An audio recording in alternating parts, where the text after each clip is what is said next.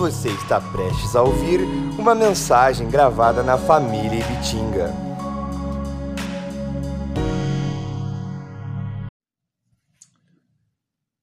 Boa tarde, irmãos. Tudo bem? Como vocês estão? Espero que estejam seguros, espero que estejam bem nos seus lares. É, como nós já tínhamos dito, nós estamos com a proposta de enviar mensagens para vocês no grupo, enviar pregações, às vezes como estudo, mas geralmente com uma pregação menor, uma pregação mais curta aí de 15 a 20 minutos. E, e nós estaremos revezando aí a cada dois dias. Possivelmente vocês terão uma mensagem para meditar, uma mensagem para estar acompanhando. Então separe um tempo, separe um momento do seu dia ou ouça, caso você não tenha esse tempo difícil, né? A gente não ter tempo nesses dias que nós estamos vivendo, mas separe um tempo, ouça com a família ou sozinho, mas pegue a sua Bíblia, leia os textos, uh, que possamos orar juntos também no final. Amém? Que vocês possam se sentir partes desse momento. Então, hoje eu gostaria de estar falando um pouco com vocês sobre somos templo do Espírito. Somos templo do Espírito Santo. Essa é a mensagem que eu quero trazer para vocês hoje uma mensagem rápida, né, uma mensagem uh, não tão demorada como nós estamos acostumados, mas que traga edificação para as nossas vidas, que fale aos nossos corações nesse momento que nós estamos vivendo. Pensando esses dias, orando e, e analisando a palavra de Deus, lendo, né, uh, no momento que nós estamos como nação e como mundo, né, nesse problema que tem atingido uh, as nossas vidas, e tem, na verdade, nos afastado do nosso momento como igreja, não tem permitido que venhamos a nos reunir como igreja. Pensando um pouco nisso e olhando para a palavra de Deus, eu lembrei de algumas situações que essa palavra possa trazer um encorajamento para a minha vida e para a sua vida. Nós podemos olhar primeiramente para o Antigo Testamento. É, se você puder ou tiver condições de abrir comigo e acompanhar comigo em 2 Reis, capítulo 24. Eu quero ler o versículo 10 até o versículo 14, uma situação que aconteceu, um momento que aconteceu na história do povo de Deus. E se você quiser pausar para abrir né, na sua Bíblia ou no seu celular e acompanhar, eu vou ler o texto. Quero ler só esses versículos para não ficar muito extenso, já que eu não tenho tanto tempo assim também.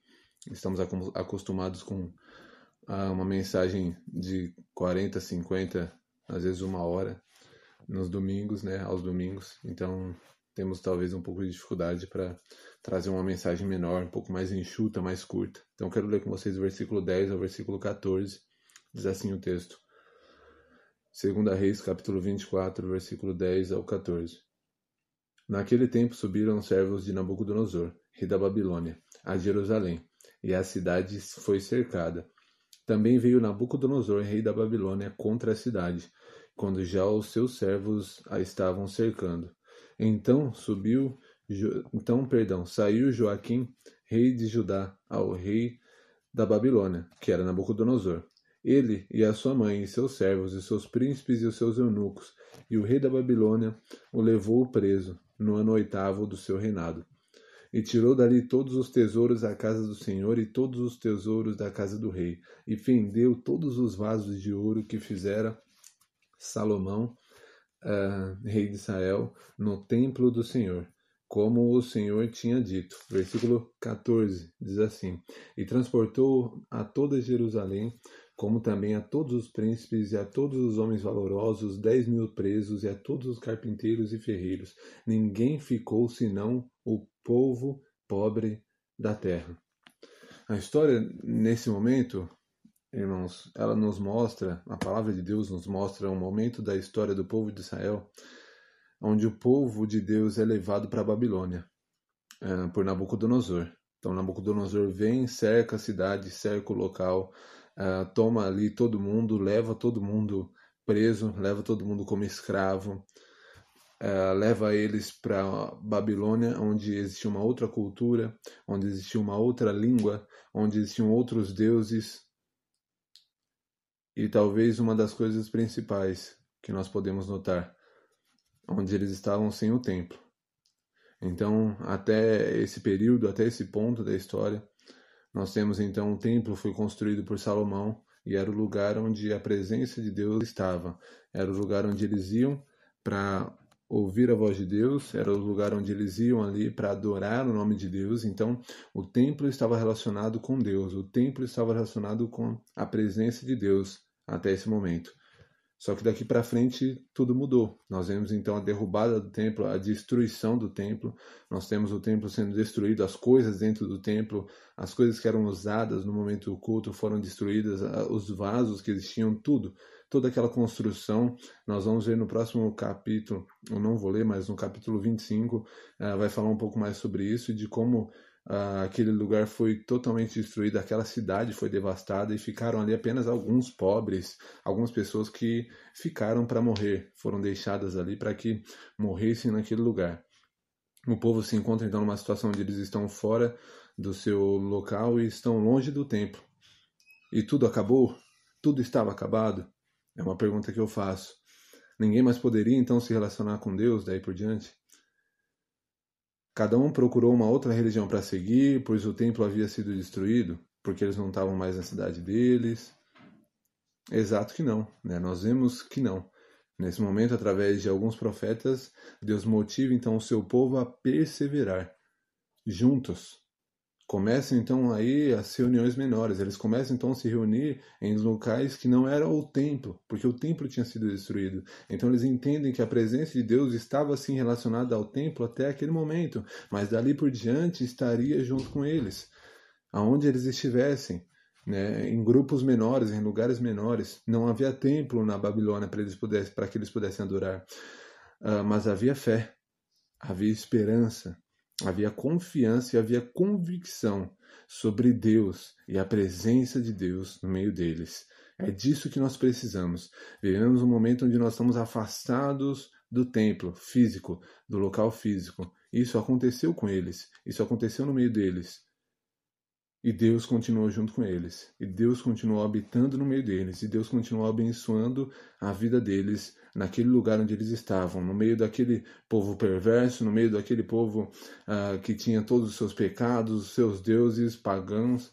Eles estavam ali e serviram a Deus naquele lugar. Eles aprenderam que a presença de Deus não estava somente no templo, que Deus não estava preso a um templo, que a presença de Deus não estava presa em quatro paredes, mas aonde eles estivessem, aonde aqueles que são povo de Deus estão, Deus está ali junto com eles. Por isso que Deus está conosco, por isso que temos a convicção de que Deus está nos nossos lares, nas nossas casas, quando a Bíblia, a, abrimos a nossa Bíblia, quando cantamos louvores a Deus, quando nos reunimos em dois, três ou sozinho. Sabemos que temos irmãos na igreja, temos irmãos na nossa igreja que servem a Deus sozinhos na sua casa. E mesmo sozinho ali, que você possa sentir a presença de Deus, sabe? Que você possa buscar a Deus, que você possa se fortalecer na presença de Deus. Nós temos textos da palavra de Deus que já nos mostram que somos peregrinos nesse lugar, que somos forasteiros nesse lugar, e assim devemos viver. Seja lá em 1 Pedro capítulo 2 ou em Salmo 119, onde o salmista diz: Eu sou um peregrino, Senhor. Então me ajuda a andar na tua lei, nos teus caminhos, na tua vontade. E é assim que nós devemos é, entender, assim que nós devemos confiar em Deus. Então, nós vemos aqui no Antigo Testamento a derrubada do templo em um momento onde eles foram levados para uma outra nação, para um outro contexto, mas mesmo assim, longe do templo, Deus estava com eles, Deus estava no meio deles, Deus estava abençoando eles. Quando nós vamos para o Novo Testamento, irmãos, quando nós olhamos para o início da igreja, quando nós olhamos para Atos, e se você puder abrir comigo no texto de Atos, capítulo 2, inicialmente. A gente não vai ler, mas o capítulo 2 ali em diante é um momento crucial uh, do que eu proponho trazer aqui nessa tarde. Atos, capítulo 2, nós vemos um texto conhecidíssimo que é a descida do Espírito Santo. Então eles estavam todos reunidos no mesmo lugar, estavam todos juntos reunidos. Então o Espírito Santo desce sobre eles no Atos capítulo 2 a descida do Espírito Santo é, é, é, visível por aqueles que estavam ali, no meio deles, muitas pessoas se convertem.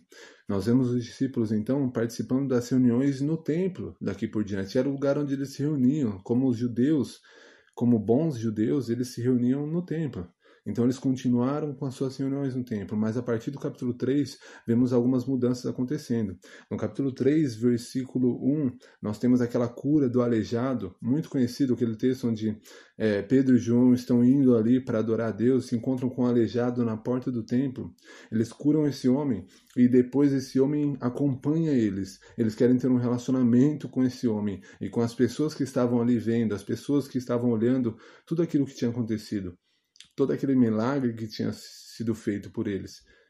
Então, uh, nós vemos no capítulo 3, versículo 11, se você puder me acompanhar, Atos capítulo 3, depois então da cura desse, uh, desse homem, ele, Pedro começa então um, um discurso, no versículo 11 diz assim, Atos capítulo 3, versículo 11, e apegando-se o coxo, que fora curado a Pedro e João, todo o povo correu atônito para junto deles, ao alpendre chamado de Salomão.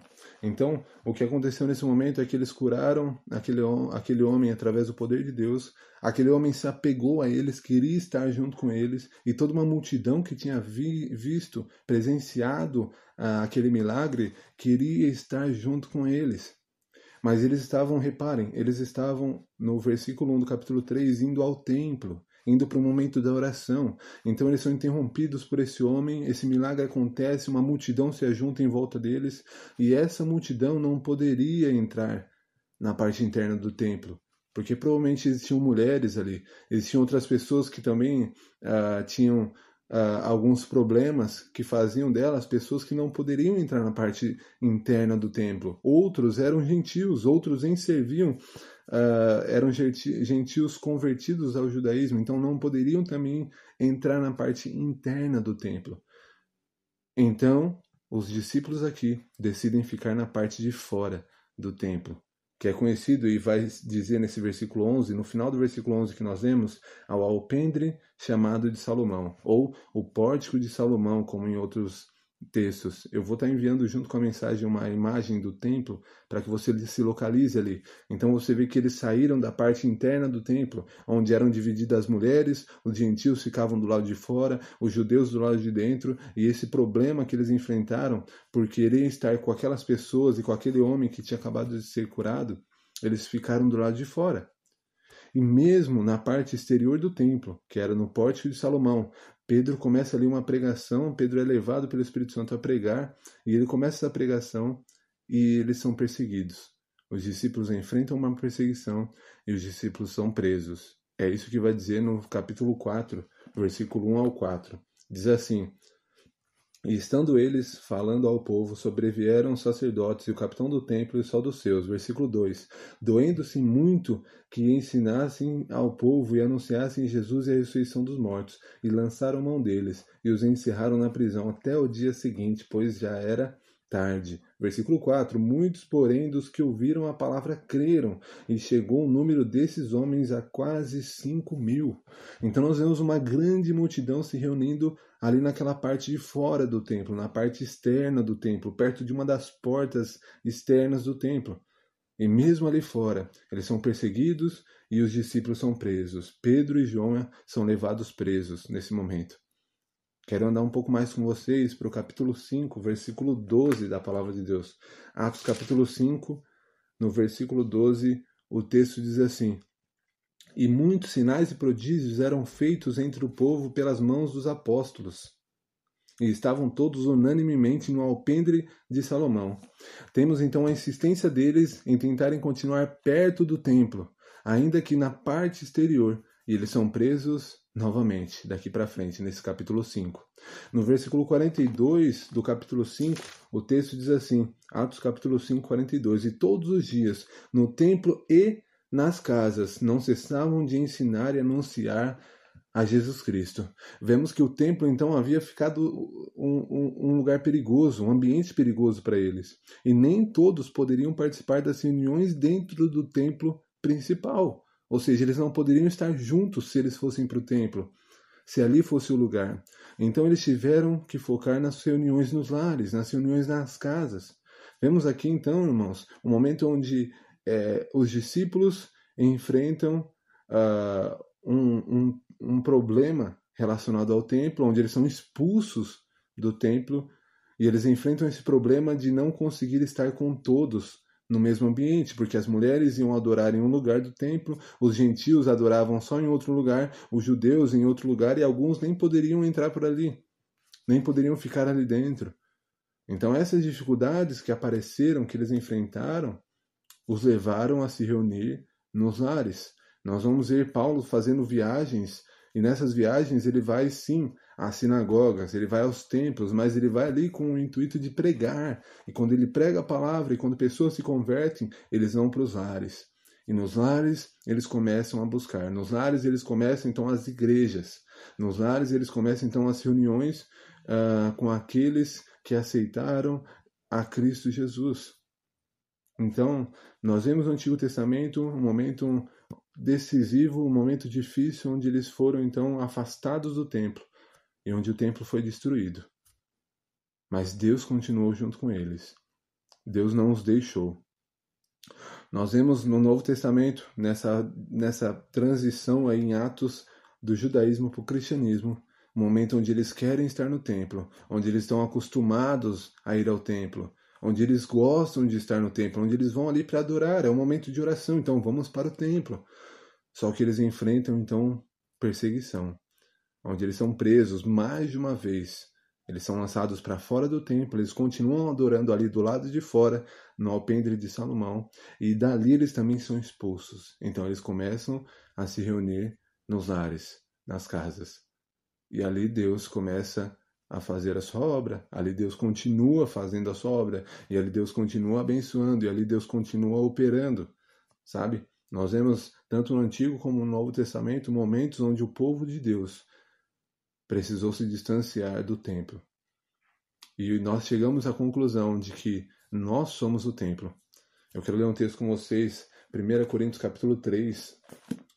1 Coríntios capítulo 3, versículo 16 e versículo 17 Diz assim a palavra de Deus: Não sabeis vós que sois o templo de Deus e o Espírito de Deus habita em vós? Se alguém destruir o templo de Deus, Deus o destruirá, porque o templo de Deus, que sois vós, é santo.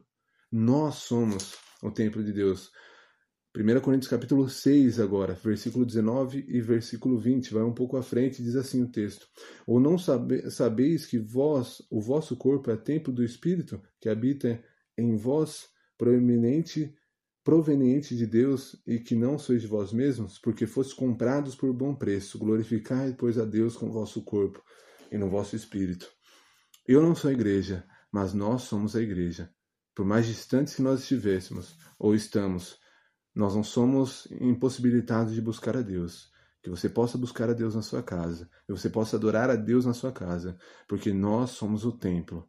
Nós somos templo do Espírito Santo e ele habita em nós onde nós estivermos reunidos para buscar a presença de Deus, Deus estará conosco. Amém? Senhor nosso Deus, nós te adoramos nesse momento, Pai. Nós te adoramos como igreja, reunidos, cada um em um momento, cada um na sua casa, cada um nos seus lares, Pai. Que o Senhor possa abençoar cada uma dessas vidas, cada um dos nossos irmãos, Pai. Aqueles que estão sentindo falta, Pai, aqueles que estão com saudades, Pai, de se reunirem, de estarem no templo, ó Deus. Sabemos que isso é um momento, sabemos que não é para sempre, Pai, mas é um tempo.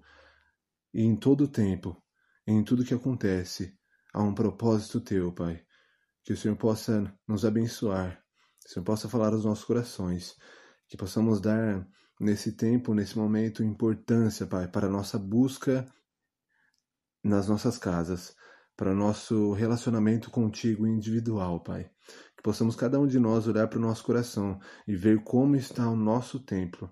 Sabemos que o nosso templo está lá, o nosso templo que nós nos reunimos, mas como está o nosso templo, o nosso coração. Que possamos cuidar do nosso relacionamento contigo nesses dias, nos aproximar de ti esses dias, estar próximos de Ti, Senhor Jesus, a cada dia. Possamos enviar mensagens uns aos outros, fazer chamadas de vídeo uns com os outros. E que possamos estar juntos da Tua palavra e ser fortalecido por Ti, Pai. Para que quando voltarmos ao templo, às quatro paredes, venhamos a saber e ter convicção de que aquele lugar é o lugar onde nós estaremos, Pai, reunidos para Te adorar. mas que a tua habitação é o nosso coração, a tua casa é o nosso coração. Em nome de Jesus. Amém. Deus abençoe cada um de vocês, irmãos. Estou aberto para dúvidas ou comentários. Comente aí no nosso grupo se esse texto falou com você. Comente alguma coisa sobre esse texto, sobre essa passagem. Fique à vontade para é, colocar algum comentário daquilo que Deus tem falado ao seu coração sobre isso. Deus abençoe.